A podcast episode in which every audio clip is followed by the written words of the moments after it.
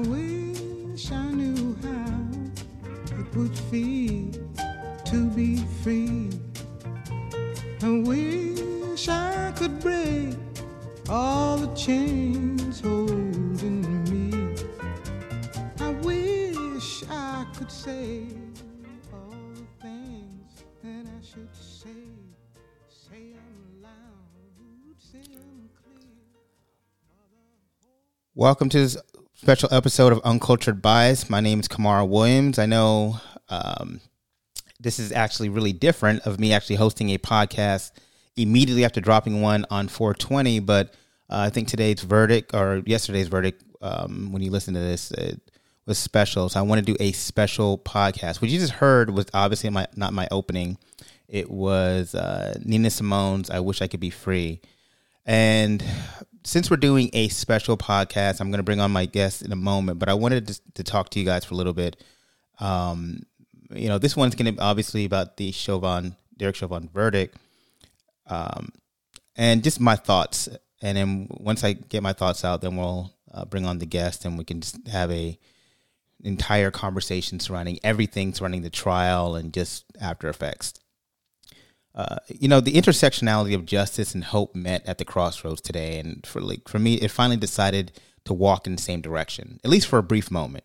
Uh, you know, black people, this is walk is often few and far between, but it seemed like just today we actually got to see how justice works for everyone.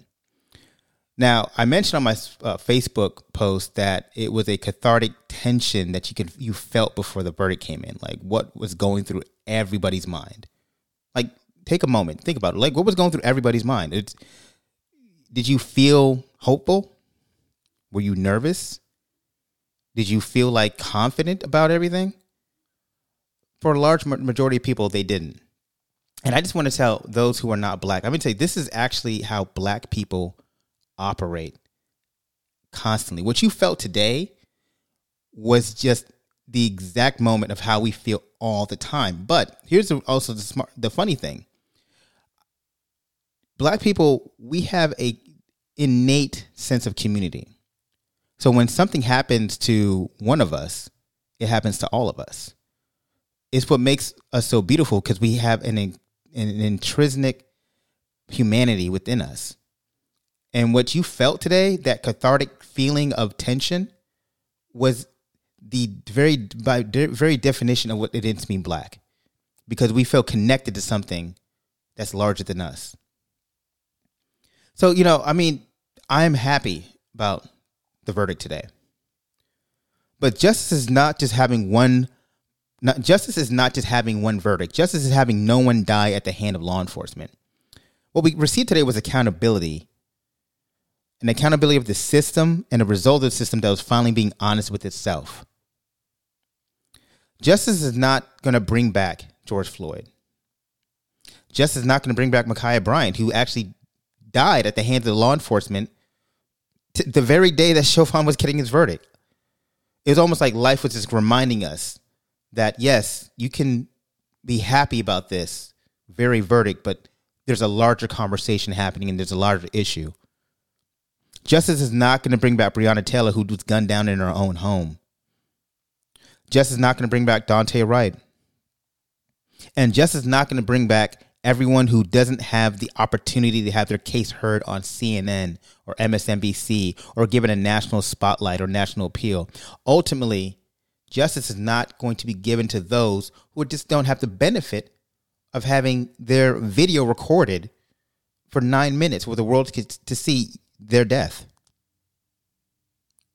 We actually had to wait. This is wild. We had to wait and figure out if somebody was going to be convicted based off of the fact that everybody else saw the death, but we had to wait to see does is the video enough. That in itself was very depressing. I don't know how you guys felt, but I mean, I, there was this jubilation, and then there was this this sense of I just felt bad. Like I shouldn't have to feel this cathartic in order to get something that is as plain literally on camera. But that is where we're at. Joining me today in this conversation is a friend of mine. Um, you know, I, I would call her a mentor, but we're friends and she's a mentor. Um, my friend Nat, she's actually was doing a lot of um, national appearances and she decided to hop on with me to do me a favor. Nat, you still here with me? I'm here, Kamara. You know, you're always my number one media show. so I was going to make sure that I got time today to talk to you. I appreciate it. I appreciate it. I'm going to tell a funny story about Nat. Um, when I was in law school, Nat let me use her place to throw a law school party.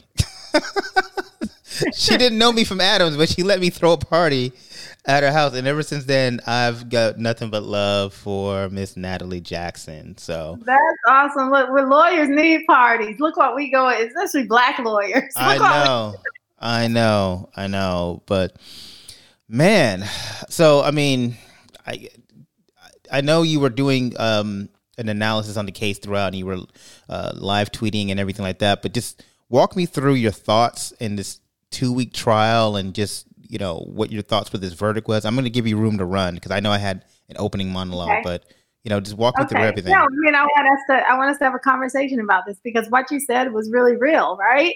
There, people. We have a video, and not only one video. We had eight videos from different angles. We had videos from the time George Floyd stepped on the scene yeah. in Cup Foods store to the time he was taken to in the ambulance and we still were were anxious that Derek Chauvin was going to get off. Yeah. That's the state of that's the state of black people in America with the justice system, right? Yeah. So I, you know, one of the things I think that's important for your audience to know that many people don't know is that the lead prosecutor in this case, case Jerry Blackwell, who is a black lawyer, he volunteered to do this case. Mm. He's a private attorney. Mm-hmm. So that in itself is extraordinary that you have a private attorney representing the state of Minnesota. Well, yeah, I'm going to get into that too because there's very there's a lot of interesting dynamics with that too. But yeah, keep well, going. Yeah, so I mean, well, let's you know, let's freestyle this because I think that it's important. Not you know, as we are thinking of stuff to say it because there's so much in this case. Yeah. So you have Jerry Blackwell. You had Jerry Blackwell have to bring on medical people, such as Dr. Tobin, who volunteered, a renowned expert yeah. who volunteered to give testimony, unpaid testimony in this case.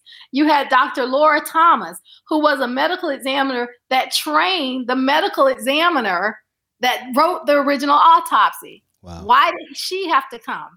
Wow. And we're going to, you know, we need to talk about that. Yeah. Why did she have to come? It was because Dr. Baker gaslit everybody yeah. in his autopsy. Yeah. And that is the problem that we face when you're dealing with police officers and everybody trying to cover for police officers in this case. So you had to have many. I heard people say Jerry Blackwell may have overtried this case. Well, no, for black people, I think he tried it just right. right. He put everything out there. We need that. We need that to get justice. And that's the sad part of it is that to get justice, we have to really have a perfect case, a perfect storm. Yeah. And so, last thing I'll say on this, and then we can talk more, but you know, I compare this to Michael Brown's case mm. in 2013. Michael Brown was shot on the street. There were over 20 witnesses that saw him be shot and said his hands were up yeah. when the police officers we knew he was unarmed but said his hands were up and he was not coming towards the police officer when he was shot However, those witnesses were all black. Yeah. And their statements were discounted. There was no video. Mm. Their statements were discounted. So it's wild because you know, when we've all been in um we've been to trials and it's no doubt that people when they see the badge on a on a witness stand, they give it more credence. And we even though the rules say that you're not supposed to give one witness more credence than the other. No lay witness more credence than the other. Not supposed to give anybody unless they're um, an expert, right? Um, so, you know, but people for whatever reason they see the badge and they give that a weightier um, understanding. And we put it in our jury. So it's like, hey, uh, or excuse me, or, avoid your questions love. you know, if you should see an officer understand, are you going to, uh, you know, are you going to uh, um, give them more credence than the quote unquote opposing side? Uh, in our times, it's the defendant, and everybody says, no, no, I'm not. And some people are, it actually tell the truth and be like, yeah, uh, you know, I will because officers are inherently, I believe them more than quote unquote a defendant. But you just said that 20 people saw uh, Mike Brown died in cold blood, and their statements were not even considered. Right. They were they were discounted. Not Yeah. not discounted. Not even considered. They were discounted because many people felt they were being biased because Yeah. they were black and Mike Brown was black. Right. And, And these people who didn't know him and didn't know his family. And that's what we deal with in our justice system. hmm And so we we look at, you know, with um, Derek Chauvin's case. I often was thinking. I mean, I've been thinking about this since the death of George Floyd. What if there was no video? What if there was no video? Like what? Like when we and we would have had a hundred people said, "Hey, this guy was on his neck. I timed it with my watch. He was on his neck for nine minutes, over nine minutes." And 20 people say that. 20 people have the same testimony. hmm I don't know if we would have gotten the, the uh, guilty verdict. I don't know either. And I will say that, you know, the problem is not with the jury. So when we talk about, you know, juries give police officer credence or whatever, the jury give the police officers the deference that the state attorney who's prosecuting them give the police officers. The jury give the police officers the deference that the judge who's in the case is giving the police officers. Mhm. So juries take their lead. I mean, I think that juries, of course, they have their biases with anybody Right. if you put you know if you put someone who's who's a hundred pounds a female in a murder case that's you know of course they're going to say well you know she might not have done it because Right. she's a little bitty woman right. so you can't blame the juries we have to blame the people inside the system who who are giving police officers a pass and in doing so they are upholding the culture of the thin blue line yeah. Yeah. I I um it's wild that we actually it took all of this energy. Like it took marches around the world. It took um, you know, a, a video in 4K, as people like to say nowadays, like you know, it's like a clear video. It took it took um you know, all this social movements just to get this one verdict. And it and honestly, to me, that's not justice. Because it But because it's not justice to um to Eric Garner's mother, isn't it? no, She she didn't get justice, and this was the same thing that happened to her son. right. It's certainly not justice to Philando Castile's family, his his fiance Diamond, who was in the car and saw the police officer kill him on video. Mhm. So no, you're right. It's it's not justice. It's a step towards justice, right. not justice. Right. And then so it's it's just a, a reminder that we have so much to do because I you know, I want to come to a day, I want to be my life's li- my lifespan that we don't need all this for a guilty verdict. Like it shouldn't require all this. It shouldn't require us to march. It shouldn't require us to to, to bang on the doors of our legislators to speak up. It shouldn't require companies to do social media hashtags, and it shouldn't require all these things to get a guilty verdict. Because that's what it felt like. Or, or not just to get a guilty verdict, to say Black Lives Matter. right. I mean, it shouldn't require that. That's a human. This we have inalienable human rights, just like everyone else, and it it should not. This is the system should not work in a way that disqualifies Black lives. Yeah. Yeah. What were the main takeaways you got from the trial? That was the main one. Is that it takes us. We have to put on a damn near perfect case Wow. to, to just get to just get justice for a victim, not not a defendant, not somebody who did something. A victim. hmm to be, even be seen as a victim, we have to put on a, a three a three um a three week trial when there's video of the murder. That's what I, that's what I got from. it. yeah. Uh, it it's um, I you and I have been in cases individually where they have grainy video of our defendants, and they can and they they still convicted them. If they're black, if they're black, Yeah. be, you you could have no video. right, right. You know, it just and and I literally I remember I had um a case. It still sticks with me to this day. Um, and this is what the hard part about being uh, in trial. There are cases they say you're supposed to win, and there are cases you're supposed to win that you lose, and there's some cases you're supposed to lose that you win. So this there's this one case I remember. I um had a client, and I mean everything didn't match. Like they the clothes, the I the they said the guy's clothes were he was wearing blue. I'm just paraphrasing here. My guy was wearing red that night, right? They said my guy, the guy was dark skinned. My guy was um, of lighter complexion, light skin, right? Um, they said that the uh, that the person had a short hair. My guy had um, a, he was growing out his dreads, right? It wasn't longer, but he was kind of growing out a, a little bit, right? Um, what is it? Oh, by the way, it was at night. The area in which the shooting uh, shooting took place um, was dimly lit, right? So because the light pole didn't wasn't um light the light pole wasn't working, and all these things. Oh, and by the way, by the way, they did not find the fingerprints of my client on the on the um the gun. They called it it was inconclusive. So we were like, okay, we've laid out all the evidence. Well, let's let's even let's stop you there, Kamara, yeah, because the state attorney brought charges against your client. right. Think how hard it is for us to get a state attorney to bring charges, even in this case and in other cases. How hard it's been for state attorneys to bring charges when there's video evidence. Yeah. So go ahead. Yeah, and I what, the one thing I think what would happen is that my client he had um he had golds in his mouth and he had tattoos on his neck and I can I can tell they were every time they were just they weren't even judging the case. They were just looking at my client. hmm They were just looking at him and I just felt like god like I hope they're listening to the facts. I kept trying to get them to the facts right? But it's like I couldn't.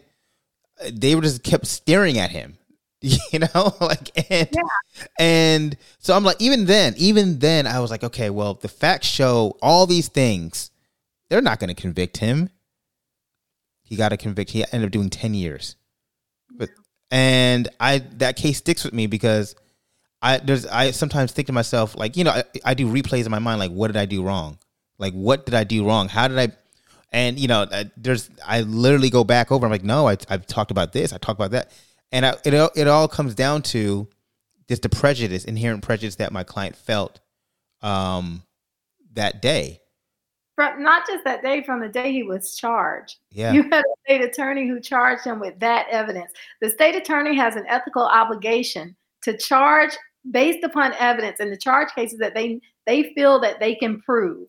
right And in the case that you just described, what they proved that they what they felt that they could prove was that he was black and he looked stereotypical criminal. mm-hmm So that was it. And that's what we find in many of these cases. That's why, you know, when we're talking about Black Lives Matter or these police shooting cases or whatever, it's much deeper than just police officers.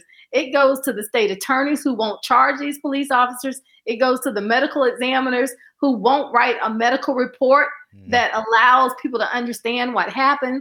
It goes to judges who won't bring the charges that that that you need in these cases. In fact, even in the George Floyd case, I don't know if you know, but the murder three charge, the judge did not. He ruled that they could not charge. Yeah. That the attorneys could not charge the murder three charge. They had to appeal that. yep Jerry yep Blackwell yeah appeal that, mm-hmm and the appellate court said the judge was wrong. That's how we got the murder three charge. Yeah, exactly. It, and so that just shows you inherently how the system in itself is broken, right? It, because number one, you talked about the medical examiner.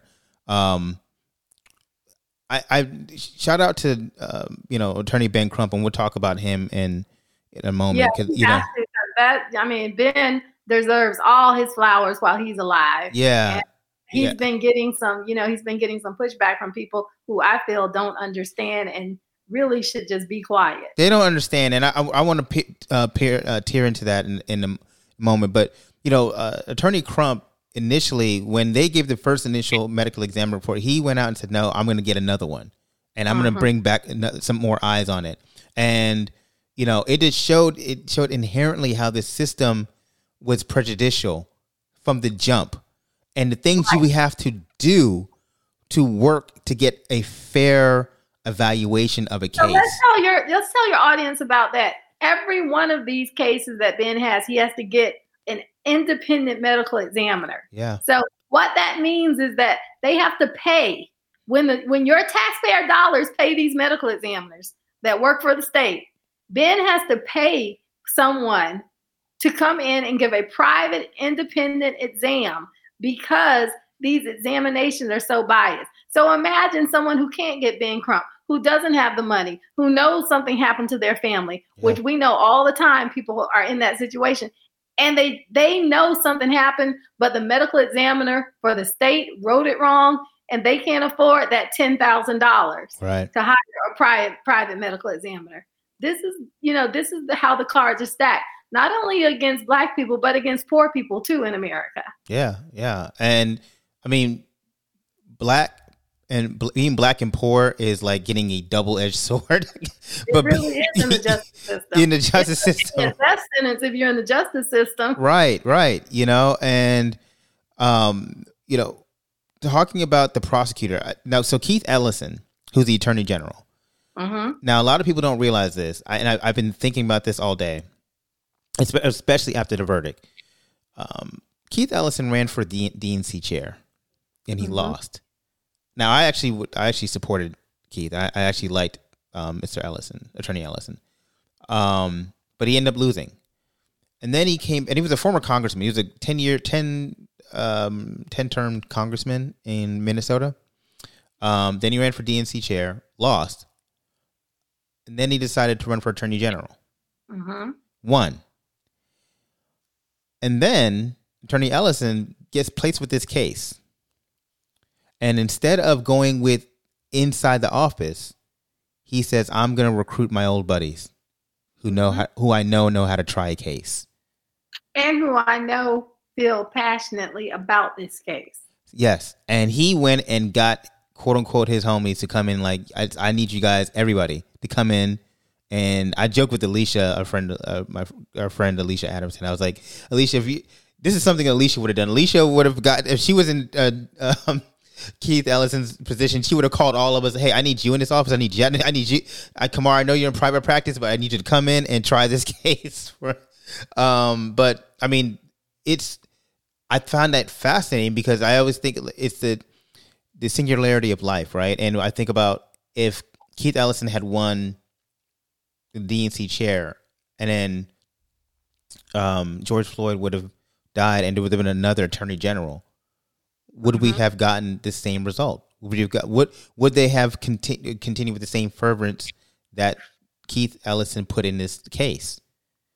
well i can tell you from my experience working on Trayvon Martin Okay, So I think, you know, I think it's it's important that your your listeners know. I worked with Ben Crump on Trayvon Martin. We were the civil attorneys in the case. right, So there were state attorneys that were assigned to the case. So the case happened. There were the local state attorneys got disqualified from the case. Yeah. The case was given to uh, statewide. A, a, they, it was given to a statewide prosecutor Yeah. who happened to be a prosecutor out of Jacksonville, and she brought her team with her. yeah, And I remember talking to the prosecutor um, that was the lead prosecutor on the case, and he asked me, he said, Natalie, would it make a difference to you if Trayvon hit George Zimmerman? I said, no, he should have hit George Zimmerman. George Zimmerman ran up to him in the dark at night unarmed while George Zimmerman had a gun. I was like, and so that question Mm. from him led me to believe he thought Trayvon did something wrong from the right, beginning. right, He tried that case. right, right. And so that's what we're dealing with in these cases. you're dealing with state attorneys who are not quite convinced. Yeah. Yeah. you know, so if you get a state attorney who thinks that, you know, the police officer may have had to hold George Floyd down or whatever, this is what we're working with these inherent biases. Yeah. Because inherent bias in that officer's mind, I mean, in this prosecutor's mind in the Trayvon case, was that a 17 year old boy in the dark um, who is being accosted by someone who followed him in a car and gets out of his car and accosts him is in the wrong if he hit that person back. That's those are the prosecutors we're working with. Wow. You know, and Yeah. and the only difference is that this is a 17 year old black boy in his own neighborhood. Yeah. If this were a 17 year old white boy in his own neighborhood being followed by a black person in a car who gets out of the car and chases him, And accost him. yeah, and accost him, no one would question him fighting back. They would think that that's what he should have been stranger danger. Right. Stranger danger didn't apply to our children. So this is the mindset that we're dealing with with many of these state prosecutors. Thank God for Monique Worrell. Yeah. Thank God for Aramis Ayala, who we have in Orange County. And you know, these are the prosecutors that we want all over the nation, not because they're pro-black, but Yeah. because they're pro-justice. Yeah. Nobody's asking to be, you know, favoritism to black people. We're just saying stop killing us too. Well, one of the things I know when I talked to Monique privately, um, and that was her thing going in, and what she continues to do in the office is that she's trying to root out the insipid nature of prejudicial bias towards the, the victim or just black and brown people, Right. right? And so I, I know it's kind of it's been a it's been a journey for her. I'm not going to speak for her, but um, it has been a journey, and and she's gonna he's very uh, still fervent about doing so, but um, it speaks to that. Like there's if the prosecutor, in especially in cases like this involving, um, whether it's involving law enforcement or those who purport to be like their law enforcement, like George Zimmerman, um, you cannot villainize the victim. Right. You know, you cannot do that. And Realize that you are wor- if you bring these charges, yeah, then they are the victim. Period. yeah. You know, you, pro- you need to prosecute this case. Now, if you don't believe in the case, don't bring the charges. Mhm. That's how. I, if you don't believe, don't bring the charges. But once you bring the charges, you have made a, a, a compact with the victim and the people who love the victim that I am going to ethically and justly try this case for the victim in the state of Florida or the state of Minnesota, wherever you are. So what you're what you're speaking about though is in my opinion the lack of humanity in which they see black and brown people, especially certain victims, right? Because Mhm. let's say with Trayvon's case, um, they say, well, you know, Natalie, would it matter if he would have hit hit him? And you know, and the fact of the matter is, like any human in his circumstance would have reacted the way Well, Trayvon no, did. let's talk about the fact of the matter, Kamara. In that case, there was no evidence that Trayvon Martin hit George Zimmerman. Okay, um, yeah, As far there was no physical forensic evidence. There were no Right. bruises on hit Trayvon's hand. Well, there was evidence because George Zimmerman was bleeding. His nose was bleeding or whatever. But that could have been hit by the elbow. That could have been caused by other things.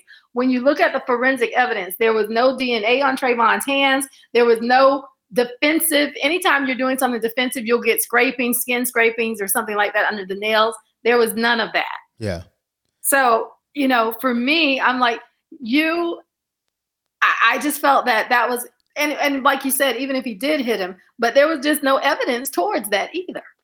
But- so, I, and, and, and but uh, you know, yeah. you- First one one thousand percent. say no evidence because there was a bloody nose and there was, you know, some blood, but But one thousand percent. There, you know, the, I agree with you. But I said, I remember thinking to myself at the time, like, okay, well, even if he did, Did. and I'm gonna curse it. So the fuck what? Like, I didn't, I didn't care because in my mind, he he had a human reaction to a very real moment, right to being accosted in the dark by Yeah. someone and so. in a car. you everybody who's in that position is going to lay hands on somebody and not in the biblical sense right? Right. And for me, when you operate under the sense of not um, looking at us from a human point of view, just period, you're going to say things like that prosecutor prosecutor did, and you're going to do things like Derek Chauvin did when he put his knee on somebody's neck under a wing, windpipe and press press down because you don't look at them as human. You look at them as something less than or something other. You look you other them, but they're not human, but you other them. And and since you're speaking on the othering, that was something that stood out to me in the trial of Derek Chauvin.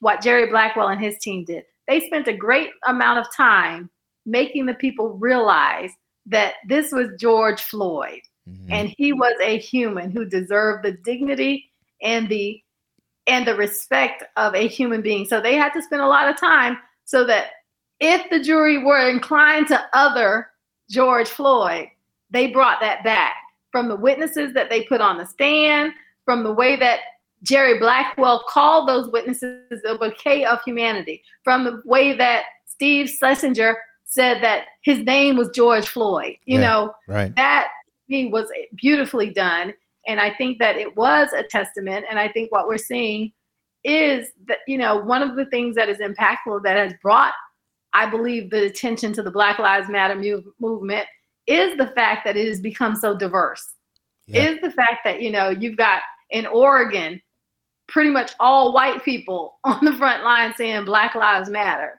so that you know when and and it's kind of insulting that when we say it it's like oh it's black people Mhm. it has it takes the white people to come in and say it to get some attention from it but you know whatever whatever Whatever works, right? But I mean, it's it's whatever moves us forward Right. And so um looking at this trial, did you were you at any point impressed with the defense? Or did you feel like okay, like they may actually they might might have scored some points here? And no i never thought he scored any points i was impressed that he was able to stay on his message yeah. and that was the only message that he could have right Mhm. that it was everything else that caused his death. And so I was, I and so I guess I will say I was impressed in the fact that he was able to stay on message, even in the face of the ridiculousness of the message. Yeah. That was that was, and that was really all he had. So it's not a dig on him. He really had nothing in this case but to say it was the drugs, it was the adrenaline, it was the excited delirium, it was the crowd, it was George George Floyd's pre-existing conditions, medical conditions, and he kept he threw everything he could out there. And honestly, in a def, as a defense attorney in this type of case, that's what you got to do. Yeah. I, I remember um, in the Casey Anthony case, remember when um, Baez said that she drowned in the pool, and that was like the big aha moment in the defense. Yeah. So you know that that that those are the kind of things you have to do as a defense attorney in these type of cases. And I think it's important for your listeners to know that defense attorneys have a lot more leeway than prosecutors Mhm. defense attorneys can get a lot lot more creative in their arguments. Right. Prosecutors have to stick to the facts. Right. So we there, we, we can speak yeah. We can Hmm? create a narrative we can create a story um you know uh, within reason right of explaining what exactly happened or what in our what what happened um i you know one thing i did i will admit though i did think their closing was was good What did you think was good about it? well all right And you're talking about defense, right? the defense okay. I thought the closing was eff- was uh, um, was effective Be- for two reasons. All right, they when they were describing the um, the kneeling on the neck, Mhm. and they were and they were giving a slow, methodical look at. Okay, well, he was his toe was up, his toe was and it- and and you know it gave him. In the video that's been circling around, yes, it looks like he's been doing it for nine minutes, but it was really on it for several seconds. And then they're, you know, the uh, they brought in, you know, with their statements of the his his heart condition and that being a possibility of what might what may have happened and it's like it was a even when he was uh, picked up for a previous charge um er, a while back and they still had to get medical personnel because in he, he was under um observance because he his heart was acting up at that time and so and basically they were giving other examples of what may have happened but not necessarily because Chauvin was putting his knee on the neck. And I, I didn't say it was right. No, I get what you're saying. The reason I thought it was not effective is because he ignored the biggest elephant in the room, and I think he needed a he needed a reason for that. Why was Chauvin still on his neck after he was passed out? Yeah. After he was unconscious, when he was told there was no pulse, when the medical when the ambulance came, why did Chauvin remain? I think that he needed to address that. And he could have said it's because Chauvin, you know, he black, you know, he blacked out because of the crowd, you know, his Right. fear of the crowd. His he never said fear. He kept saying he was observed the crowd was getting more and more tense. But he never said Chauvin was fearful of the crowd. And I and I think the reason that he couldn't, because Chauvin didn't testify. yeah He can't testify to Chauvin's state of mind. That's why Chauvin probably should have taken that stand. And I think he should have taken stand. I definitely think he should have taken stand. And you know that I thought that was a, a bad strategy move. What I also thought, and what you're talking about, um, is a strategy that defense attorneys we use by they. I've heard taking the the pin out of the um the balloon for the prosecutor or um eliminating eliminating the the biggest thing he had to, Yeah. you know.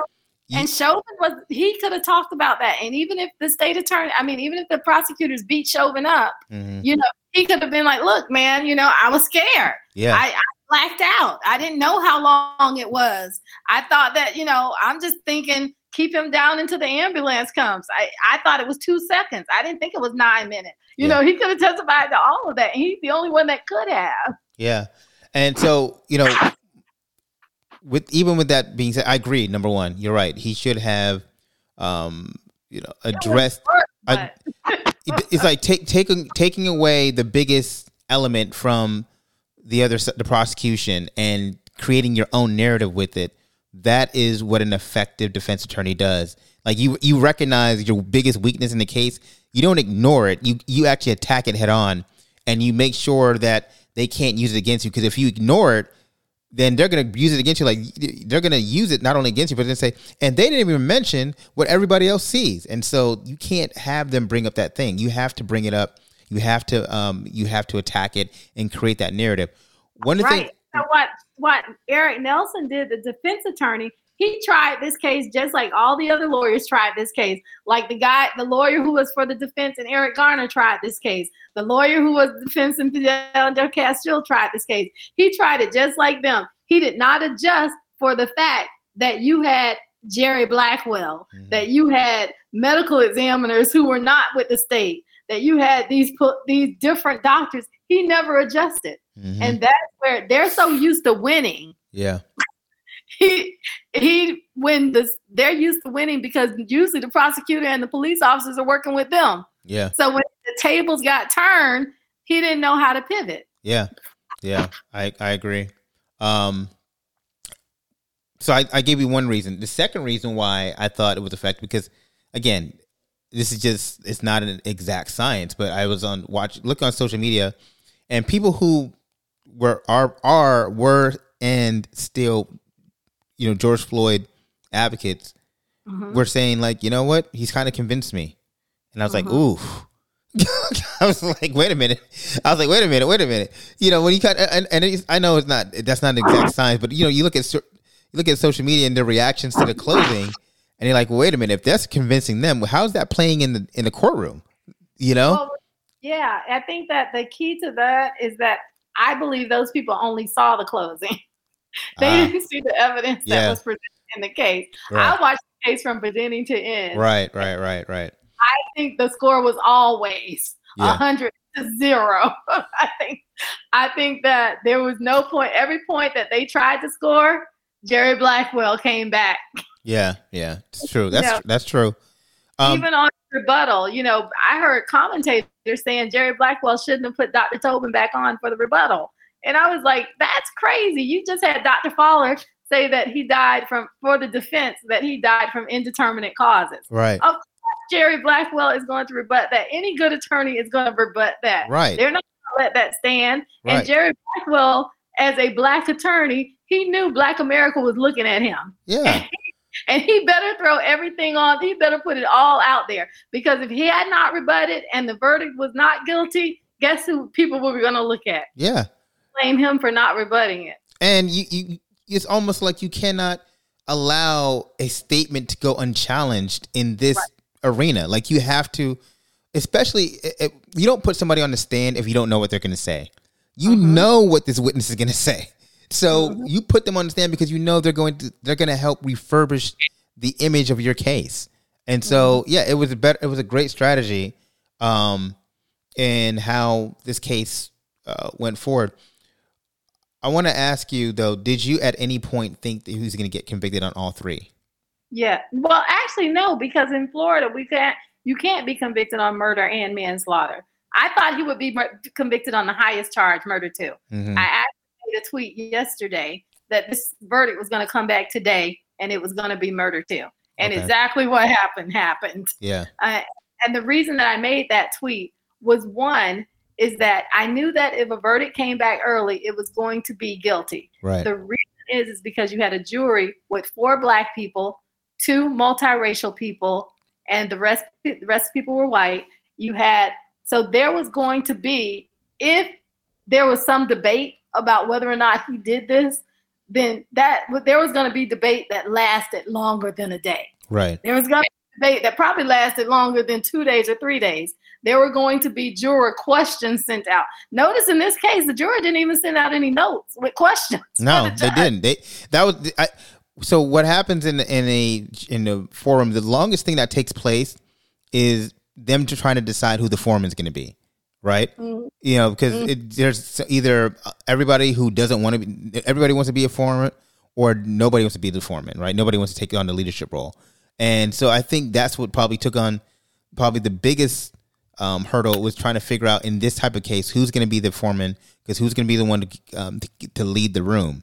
Um, what I've I, to your point uh, about them seeing the, the evidence from the beginning of this case, what I think happened is that they knew they t- yeah they took ten hours to review the evidence as any good jury is going to do, but they were evaluating the case as it was going going as it was going on, and they knew to your point that the prosecution was laying out an effective foundation for a guilty verdict, and Well, there's a video, Kamara. there's a video of this man killing George. I know, but we know that's not enough. So you can't, you couldn't rely just solely on the video, and and so they they, I think they looked at the case and they said, listen, um, I I believe that I believe they went into that room, uh, not not with a decision made, but they were fairly, they had a fair strong understanding of the evidence because they, you're Right. right, there was no questions given back to the attorneys. Yeah, think of the timeline. They got the case at five o'clock on Monday. Monday, yeah. They, so they get they're getting sequestered at that time. So they spent about an hour checking their hour or two checking into the hotel, getting sequestered Yeah. and doing all that stuff. mhm, Um, then they're gonna have dinner. yeah. They went to bed last night. Right. and they did not look at anything. They did not discuss anything. This is my view. I'm not sure, but this is what I would guess. Right. They went to bed last night and said, "Let's wake up fresh Monday morning." Uh, Monday, I mean Tuesday, Tuesday morning. morning. Yeah. Yeah. Tuesday morning, they probably convened at nine o'clock. hmm They had a verdict by two. Yeah. They Yeah. had a verdict by two. They went. So that means uh, I'm sorry, by three o'clock. That means they had lunch. They had lunch and they decided who the foreman's going to be. they decided on a foreman. Yeah. They had lunch. Yeah. These people knew what they were going to come to. They had. They didn't take consideration any of the defense. Yeah. They knew. They knew to have. And I was just like, okay. And that's what I thought because I was just putting myself. I listened to the whole trial. I was putting myself. I'm like, it wouldn't take me a couple of hours. In fact, I would just spend the day just trying to be respectful. Right. I know what the verdict is. Right. Right. Uh and that's what I believe happened. And when I saw that the verdict came and I knew that there were no notes sent to the jury, there, there was no questions sent to the jury. They had no questions about those, I think it was 18 pages of jury instructions. They had no questions about it. They had no debates, no, you know, nobody saying, oh, I just can't decide. Sending the judge saying, oh, we got a person who can't decide. What do we do? Nothing. This was a unanimous decision with 12 people with less than in less than eight hours for a three week trial.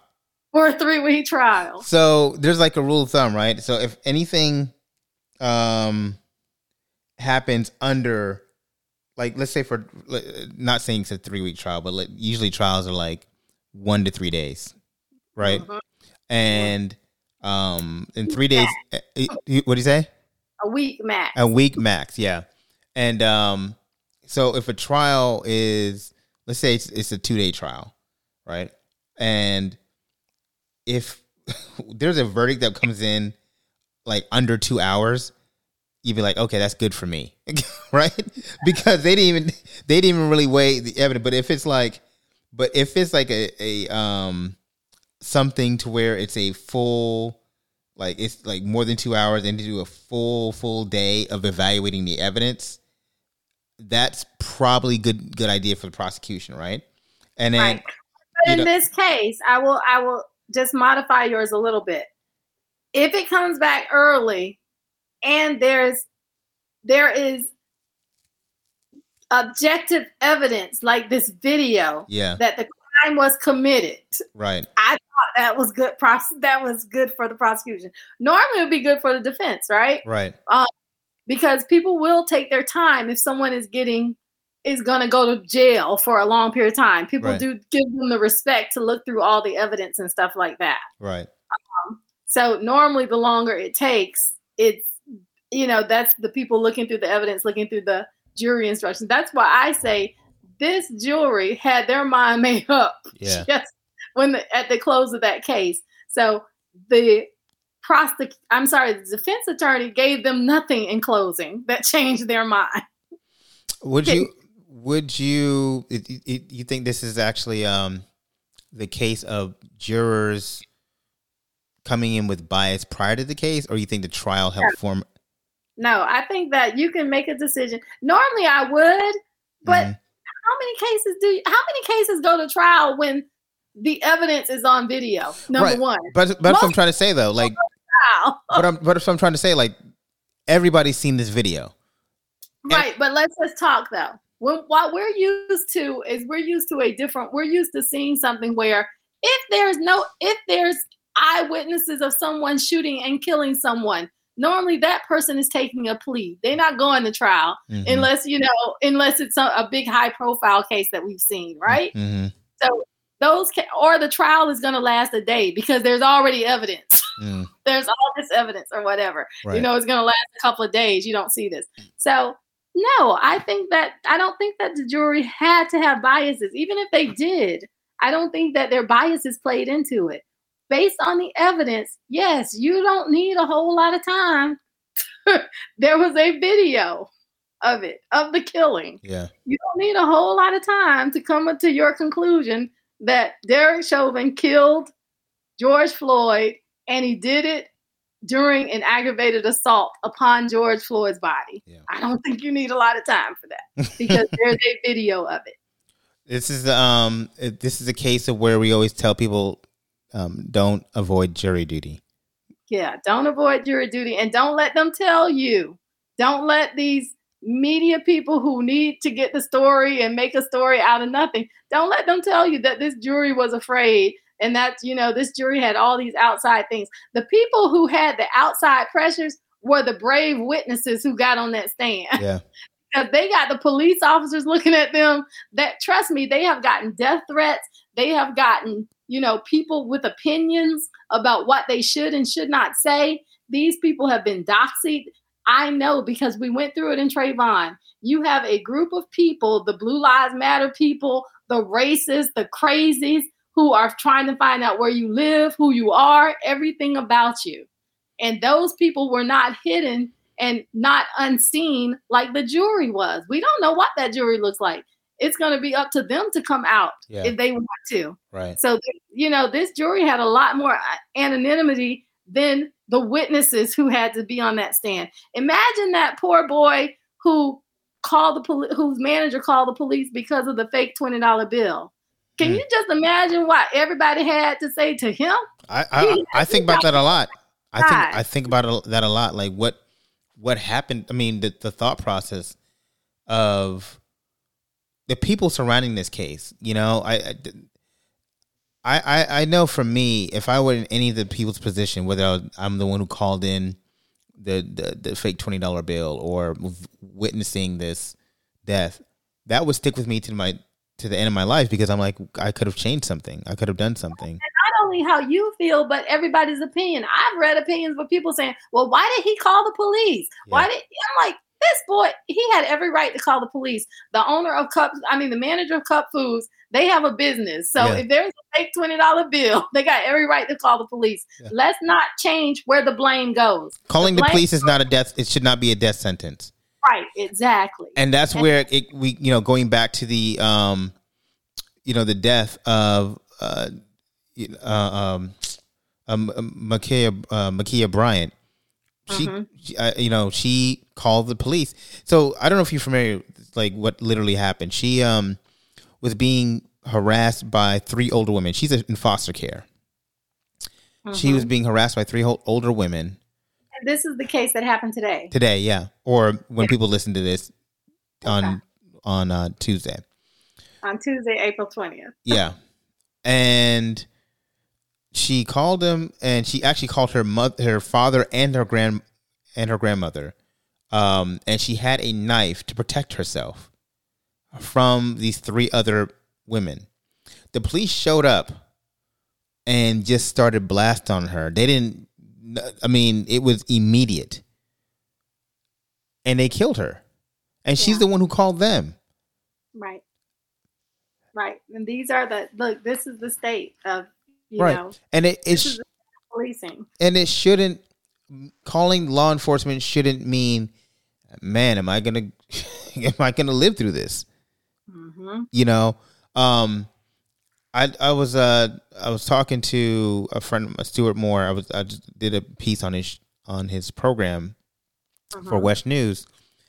And i talked about how law enforcement um needs to do a better job of calling out its own and and fighting against his own there was a black woman who in buffalo she, yes. yeah she actually you know That's okay. Um, there was a black woman in Buffalo who actually, uh, 25 years ago, she's Officer, right? what was that? Are you talking about the black police officer? Yes, yes. She stopped her her um another law enforcement officer from a policeman from uh choking uh, somebody who was actually being arrested, and she fought him. Literally, got in a, fi- a fight. Now she lost her job and she lost her pension, and wasn't until the court came back 25 years later after many appeals and gave her her pension. But that should not be an aberration. That should be the norm. And to think about the fact that she had to what she had to lose and sacrifice for 20 plus years for doing the right thing. And Right. for me, that is inherently the problem within law enforcement. People, I don't, Derek putting his knee on George Floyd's neck is one thing. The three other officers who still have to get tried, by the way, um, who watched it happen and and decided, you know, I'm not going to move him. That is where my problem is. That comes into the humanity or the lack of humanity in which they see black people or brown Well, people. Trial coming up too. Right. And so for me, you know, we have to address the lack of humanity that that is given um to those who are current um, constantly um you know constantly under pressure from law enforcement whether it's black or brown um individual or or the poor They're poor. yeah I, I have a case with a homeless guy. right So homeless people get it. They get it a lot with police officers. So I want to say that there are the other officers. They they are they do have upcoming trials, but I suspect after this verdict, we're gonna hear some pleas from them. Yeah, yeah, yeah. yeah I I agree. And so what? My thing is that I've always hear this thing back to blue, back to blue, and this is where you know how did we get to a point of politicizing um, this issue when we started putting things over people. The same time we got to the point where we had something called Blue Lives Matter. Right. blue is a life. Right. As, that is a job. It's it not. A, it's not a real thing. Yeah, it's a color. It's not. A, it's a blue, blue is a color. It's not a person, right? right? And so you know when we started politicizing it and and putting things over people, that's when became that's when became a, a problem. You know, we have um, a governor who signed a bill, and in and it's effective immediately. HB one, House Bill one, um, that criminalizes those who are going to be protesting if three or more, you know, bad actors decide to raid, do property damage, or hurt somebody and even if they're not a, pro- a part of the the uh, initial intent of the march and the protest, everybody involved in the protest is going to be criminalized. That to me again speaks to how leadership or this narrative of politi- uh, of politics has dehumanized or taking the, the humanization of of um, advocacy and put it, you know, a more a preeminent uh, placement of people or property. I mean, excuse me, a property, right? Because property can be replaced, but people, people, that's the real value. And oftentimes, you know, we, you know, we hear, oh, I don't want property damage. Okay, well, you know, that's what insurance is for, right? That's what insurance is for. But you know, you can't you can't somebody can't lose their life over something. Somebody can't lose their their privilege over. I mean, their um their their uh, uh, rights and privileges of being a citizen because a window was cracked during a during um a, a protest. You know, I just I don't know. I'm just I'm disgusted by it all, and I, I'm I'm bothered about where we're going and how we are and and how things are uh, um, manifesting itself in this country. So, I have a question. Not a question. I wanted it's how does Ben Crump um how does he deal with the pressure of these cases? I know you're really really close with him. He's one of your good friends. Yeah, Ben's one of my good friends, and he's a co-counsel in many of my cases. Yeah. So he's co-counsel in um, the Terry Johnson case, the homeless guy who was beat up. We just got a case in Brevard um, where two young teens were killed in a car, shoot, where police officers shot into a car. So Sincere Pierce and AJ Crooms, and um, which we don't feel confident that the that the state attorney is going to press charges against them. Um, but let me, I, I think what people don't realize, Ben is human. He's tired too but he has a passion for what he does. Mm. This is this is his calling. If you talk to Ben, it's like, you know, and one of the other things I think with Ben that's different from other people, and I think that makes him special is his secret sauce. Ben loves people. Mm-hmm. He is passionate about equality. He loves he loves talking to people. He loves. I always tell a story about one of the clients that he and I did on a case in Texas, and I was I was like, Ben, you know, you're getting me a hotel room. He's like, No, we just gonna stay with them. like, uh-uh. so that but that's Ben's personality, you know, and I think for him, I never see him tired, even though I know that he he gets tired. I've seen him sleep. Let me say, I have seen him nod off. He'll yeah. nod off in the you know in the middle of something that we're doing because he's running, ripping and running. But he does get when it's time to go, when it's time to you know do what you have to do at trial, in front of camera, in the media, whatever, Ben turns on. That is when it's like his calling clicks in, and it's just, it's really, I really do feel like, you know, this is something that's God given to him. Yeah. So I want to, um, I want to end it. And by the way, I, I do want to say that a lot of times people discredit try they try to put uh, you know Ben under the microscope of well, how come we're not getting if we, we're not getting convictions? Why do we keep hiring Ben? And I'm like, he's a civil attorney. He is not prosecuting these cases. You know, And and, he's a civil attorney that is willi- winning millions for his client. And not only is he winning millions, he's putting forth policies. We now have Breonna, the, the Breonna Taylor law. We have the George Floyd um, Act in Congress. And that act is going, if it passes Congress, it's going to be phenomenal. We have the Andre Hill law in Columbus. We have a law in many jurisdictions because of Ben where police officers can't shoot into moving cars. So I just want to say before we go, if we talk about many people don't know what the George Floyd Justice and Policing Act is. Mhm. Act would prohibit profiling based on race and religion and mandate training on profiling. It would ban choke chokeholds, carotid holds in, in among policing. It would ban no knock warrants. Notice this is Breonna Taylor. Notice this is George Floyd. Um, it would require the use of federal funds to ensure that all all police departments have body cameras because there are a lot that still don't. It would establish a national police misconduct registry. So that's that's huge where you have that. Um, I know that the state attorney's office in Orange County did that under Aramis Ayala, and I know that Monique Worrell is continuing it.